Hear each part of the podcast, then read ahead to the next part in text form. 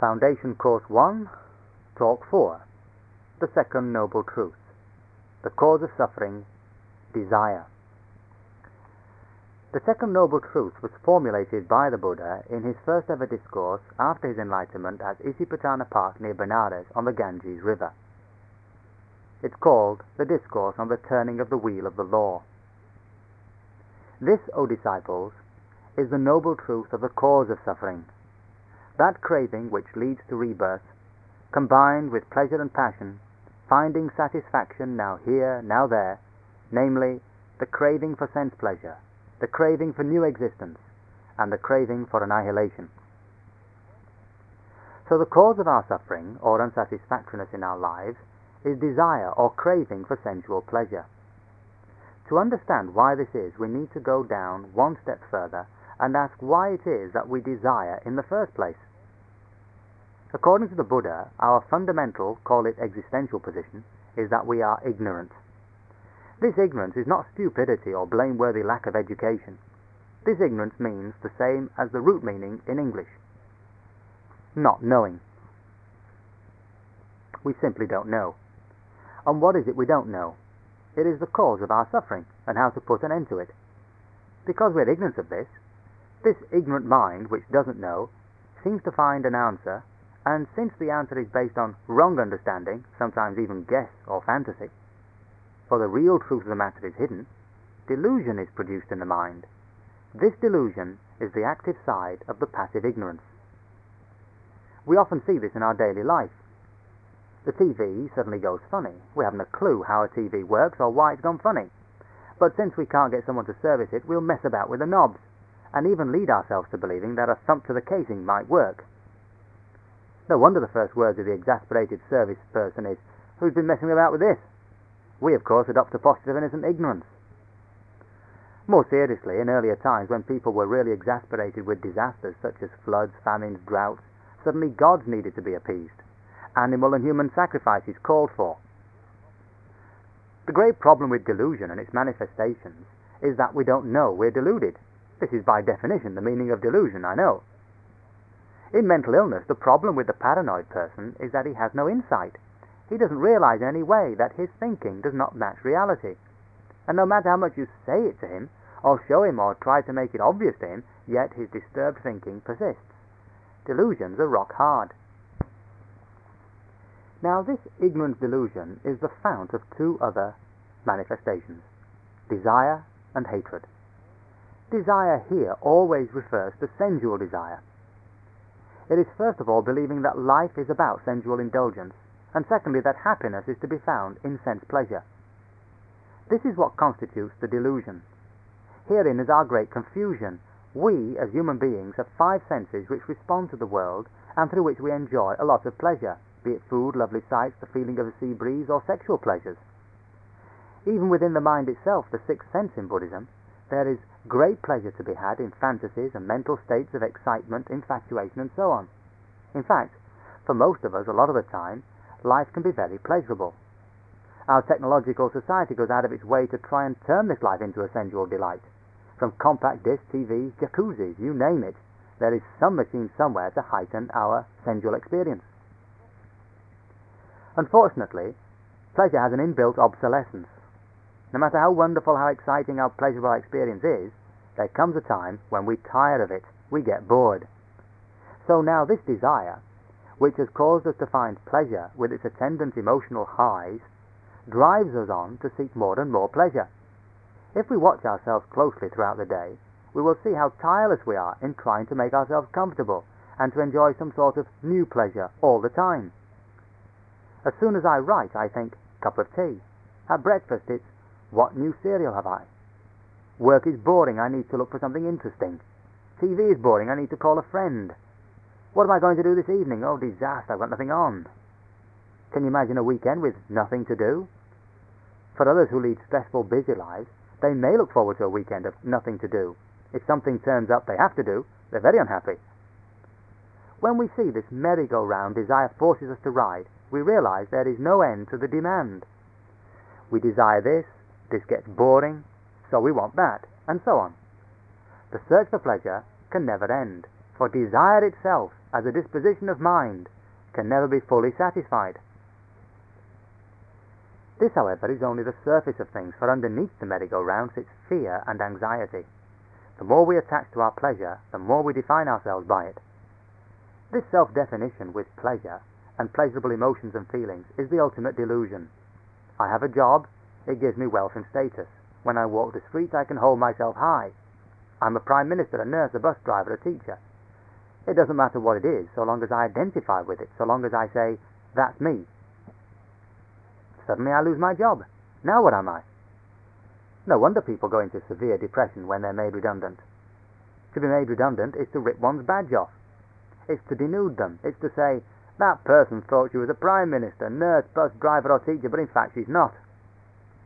These job definitions aren't as in any essential way or real way at all. But we think they are. That's the delusion. That's why it causes us so much suffering to lose our jobs. As if the drop in standard of living were not suffering enough, we compound it with loss of self esteem and confidence. Even when we know our redundancy is not caused by our bad work or unpunctuality or anything like that, we react with depression, anxiety, and so on. When we realize the connection between pleasure and identity, between pleasure and the fear of loss of pleasure, then at least we can begin to look for another way of looking at life, which won't cause us to suffer. In order to find out how we can undermine our personal suffering, we need to observe ourselves in daily life. We need to question our attitudes, all our greeds as opposed to needs, see what stands up to reason. If my father comes home from the pub with a black eye, I'm furious. I go to the pub. I want to know how it happened. I want the attacker punished. I'm very angry. I'm very upset. If Jimmy, the neighbour I argued with last week, gets beaten up, I think he deserves it. It serves him right. He was asking for it. If my car is stolen, it's a shock. My car. How can I live without my car? I'm full of hatred toward the thieves. I find no peace of mind until my car is restored to me and the insurance paid or the thieves brought to justice. When my next door neighbour's car is stolen, I'm full of commiseration about the rottenness of the world today. No shock, no anger. I don't feel depressed. Why should I? It's not my car. This is what the Buddha meant when he talked of desire and all its ramifications. Desire arises out of a particular delusion that somehow our happiness rests on the quantity and quality of sensual pleasure and the emotional delights it creates. This delusion sits on, arises out of, that fundamental ignorance of not knowing. This delusion sits on the fundamental ignorance of not knowing where we are to find our ultimate happiness. This ignorance, this delusion, this desire create craving for things, and so life is a continual finding satisfaction now here, now there, and with no rest, no permanent satisfaction at all. It's good practice to listen to ourselves and write down the words of desire we use. I want, I wish, I would like, and so on. Next, to see how we use these words of obsession. I have to, I must, I need, I should, I ought, and so on. Then, to make two lists of those things we desire and those things we think we need, and see how many are realistic. Of course, I need to eat, but do I need to go to a restaurant? When we become more aware of how we use these words, we become more aware of our attachments and obsessions. The way we use our language reveals our delusions. It's a good practice to make this list and really question what is need as opposed to greed. It surprises us to find how little we do actually need. The Buddha wanted to reduce the monk's needs to the absolute basics. He called these the four requisites food, clothing, shelter, and medicine. And in each case, the rules go to show that it is only the basic rudimentary kind of these four requisites that is sufficient. Sufficient meaning what is actually needed. This came home to me once when I attended a meditation course in India. The food for the three weeks I was there was simply chapati, a flat, unleavened whole wheat bread, and dal or lentil soup. Now and again I got other vegetables and fruit, but in no way consistently. It was only three weeks, but I remember how worried I became. I thought my body would fall apart for lack of proteins and vitamins. In fact, I never felt healthier, and people remarked on how healthy I looked. It made me realize all the fears and obsessions I had about food. Such fears and obsessions cause me suffering. So here we have the deluded human being thinking that sense pleasure are the be all and end all of life. This is hedonism. Such a person who really thinks that pleasure is the greatest good, is a hedonist. But in reality, this pleasure, this greatest good, is a wild goose chase, running after this only to find boredom, running after that only to find dissatisfaction, disillusionment, and so on and so on. But worse, when we move from one pleasure to another, we want it to be better. We don't want films to continue, the same old cowboy film with the same old plot. We want it to be different, more spills and more thrills. So the old cowboy movie becomes a sexy musical, or a realistic Sam Peckinpah film showing bullets exploding out of cowboy chests. The horror movie of yesterday makes us laugh. We want real horror, real terror. Love stories have to have a desperate twists and turns. And if this is true of the movies, how much truer it is of our own lives. We so much want to be in the movies.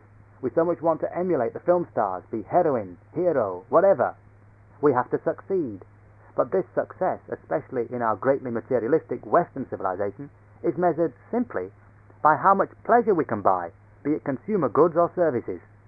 Last week I went to Spain. This year I'm going to China, don't you know? Next year I've booked on a spaceship to Mars. Now, this delusive desire has established an identity, and this identity is what I call me. As far as I am concerned, I am what I want. I am what I have. I am the satisfaction of my desires. And through this me, I define and identify what is mine. If I lose what is mine, I also lose a bit of me. And that is when this I reacts with anger or depression or fear or what have you. In extreme cases, this I thinks it will go mad or even lose the desire to live. When we are at the point of to be or not to be, we are at the second and third type of desire the Buddha talked of. The desire to be, in this sense, is really the desire to become, to keep on renewing life, to keep on living. Whenever death comes near, either by way of the loss of a dear one or a life threatening illness to our own person, great horror arises. Essentially, the terror we feel now at the possible loss of life is no different from the fear or anxiety we feel if our jobs are threatened or loved ones leave us. The quantity of terror, fear, anxiety we feel is the measure of our identity with the loved one, the job, this myself. And yet we know we will die. We know very well we will grow old and die. We know it very well. There is undeniable evidence that everyone else, even my loved ones, will die, will grow old and die. But even though we know it, we don't seem to really accept it. There's something in us that keeps blinding us to the fact, and we carry on behaving as if it happens to everyone else, but not to us. How deep our delusion is. So much so that because we can't face the death of myself, we create all sorts of heavens where we shall be able to enjoy the pleasures of life, transitory, fleeting pleasures, mind, for eternity. Here, then, is the fallacy of eternalism. Whatever is eternal cannot in itself be fleeting, it cannot in itself change. And yet, such is our inability to conceive of a life that is not transitory, and therefore nothing to do with fleeting pleasures, that we create happy hunting grounds, eternal realms, everlasting heavens, where we can eat forever, or drink forever, or have any pleasure you care to name, forever. This is eternalism, the belief that the same person carries on in the same way, but perfectly happily, after death. It is but an extended hedonism. But what we really see here is the problem of ignorance and delusion. Delusion cannot see beyond itself.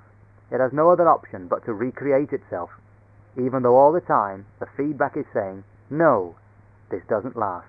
This isn't permanent. Even though experience tells us pleasure, the search for pleasure, the dependency on pleasure, only accumulates worry, obsession, anxiety, frustration, depression, and worse. Now, when I fail to achieve the great pleasure drone, then awful feelings of inadequacy arise, a loss of self esteem. In my depression, I face this horror. Realizing that in fact pleasure does not deliver the permanent good, I see only death, only annihilation. In my despair, I believe death will bring some total ending, a permanent relief. Even in ordinary life, if things get too much, I run away. If a relationship gets too hard, I divorce. If the job gets too much, I change. If I'm unhappy, I go to bed. I annihilate myself in sweet sleep. When pain and suffering arises, the desire to get rid of it arises.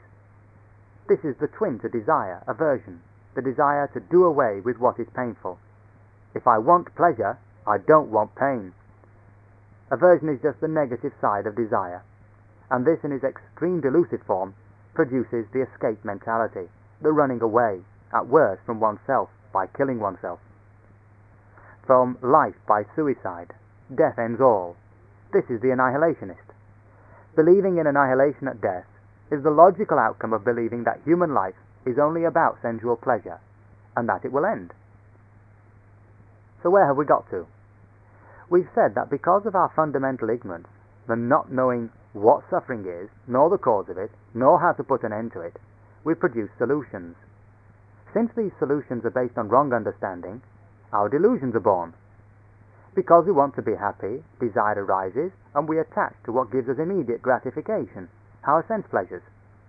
The mistake is then made of believing that that is what we really are. When pleasures fail us, we're thrown into an identity crisis. Faced with disease, old age, and death, we either believe we will be able to take it up again in some heavenly plane forever, or we will all annihilate into nothingness. In meditation, this merry-go-round should become more and more obvious to us. All sorts of emotional states and fantasies assail us, some highly pleasurable, some painful, some full of hate and fear and sorrow, and others full of excitement, sentimentality, and delight. All sorts of mental states with their accompaniment of daydream and internal dialogue, films indeed. But in meditation, our work is to become the detached observer. We must begin to take a side seat from which we can be attentive to every passing conscious moment. Whatever the object of our meditation, be it good, bad, painful, pleasurable, no matter, whatever the object, we watch it with keen attentiveness. All that happens in our mind is to be considered so much phenomena, mental things. As we come to know, perhaps for the first time in our lives, how much our mind is filled with desires and aversions, insight begins to arise. Just look at all this stuff. It really is suffering. It is just coming up and I've no control over it. All these desires, these wants, these obsessions, all these petty dislikes, hatreds, grudges, all these self definitions, self identifications, opinions, beliefs, criticisms, they're all a source of suffering for me. Then the question arises can I live without desire and attachment? Can I live without aversion and hatred? Can I live without continually reconditioning myself to look at life as if it was one huge birthday cake for me, for me and no one else? With these thoughts, we move into daily life. We begin to question all these little people in our head shouting at us, I want this, I need that, I can't live without this, I may as well kill myself if I don't get that. By questioning our desires and aversions, by seeing them for what they really are, we begin to discover the path that leads out of all this mess. And this is exactly what the Buddha did himself. Realizing that no amount of pleasure was ever going to satisfy him, he set out to discover the path that leads out of suffering. But before he could discover the path, he had to discover the cause. Remember, the Dharma, the teaching of the Buddha, is not a pill to be taken every morning. It's a handbook, a guide, which we ourselves have to put into practice. Discovering that desire for sensual pleasure is not something we should indulge is at first painful. But I like my beer. I like my food. But as we come to let go of our obsessive, grasping natures, we will discover a kinder nature, one of peace. A nature that does not feed off grasping and expectation, but allows generosity and sits squarely balanced in reality a nature no longer pushed about by internal compulsions, but free to respond to others with love and care. It all leads to a greater satisfaction with our lives. All we need to do is get to know these desires and aversions and to see them for what they really are. They pretend to lead us to happiness, but in fact they are wolves in sheep's clothing. They will lead nowhere but to unhappiness here is the power of meditation, vipassana insight meditation. It helps us see these mental states for what they really are. In daily life, we need to activate these insights. We mustn't allow ourselves to get caught up in greed, hatred, and delusion. We must undermine every greed, every hatred. We must question every opinion and belief in case they are deluded, not simply act upon their command. We must discover for ourselves what is good, what is right, what leads to happiness and peace, to happiness and peace of ourselves and all beings. I hope you found this talk interesting and helpful. May all of you be happy and peaceful. May all of you attain the Nibbanic peace within.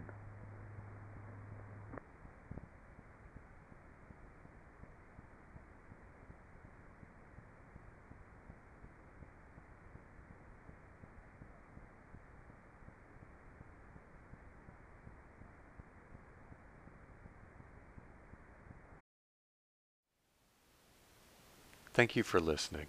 To learn how you can support the teachers and Dharma Seed, please visit dharmaseed.org slash donate.